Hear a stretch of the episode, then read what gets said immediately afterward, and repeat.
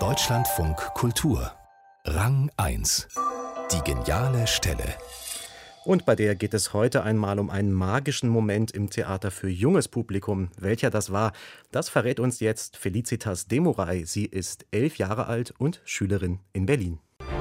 Meine geniale Stelle im Grips Theater Level vier war, da sind die so von der bösen Eiskönigin weggerannt und sind dann plötzlich in so eine dunkle Höhle gekommen, wo dann ganz viele kleine Tierchen waren und die haben dann alle angefangen zu leuchten und sowas zu summen. Und dann ist so eine Steinzeitmenschenfamilie gekommen und hat die dann mitgenommen. Und es hat dann halt da alles ganz doll geblinkt und da waren dann auch ganz viele Leuchtstäbchen. Die haben dann immer so hin und her geblinkt und so. Und das sah ganz, ganz toll aus. Die haben dann so einen Mini-Chor sozusagen, so ba, ba, ba, ba. Und dann haben die anderen bum, bum, bum, bum. Die Atmosphäre war so ein bisschen magisch und auch unheimlich, aber eigentlich so ganz abenteuerlich.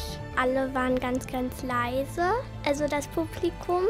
Und meine Freundin hat dann die ganze Zeit nur ganz starr geguckt, so also mit ganz großen Augen und so konzentriert, aber auch ein bisschen ausgeschaltet. Also wir haben halt geguckt und im Gehirn war es aber irgendwie aus.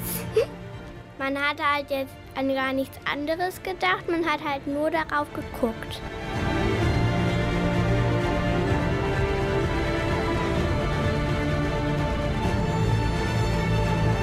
Ja, das war ganz schön.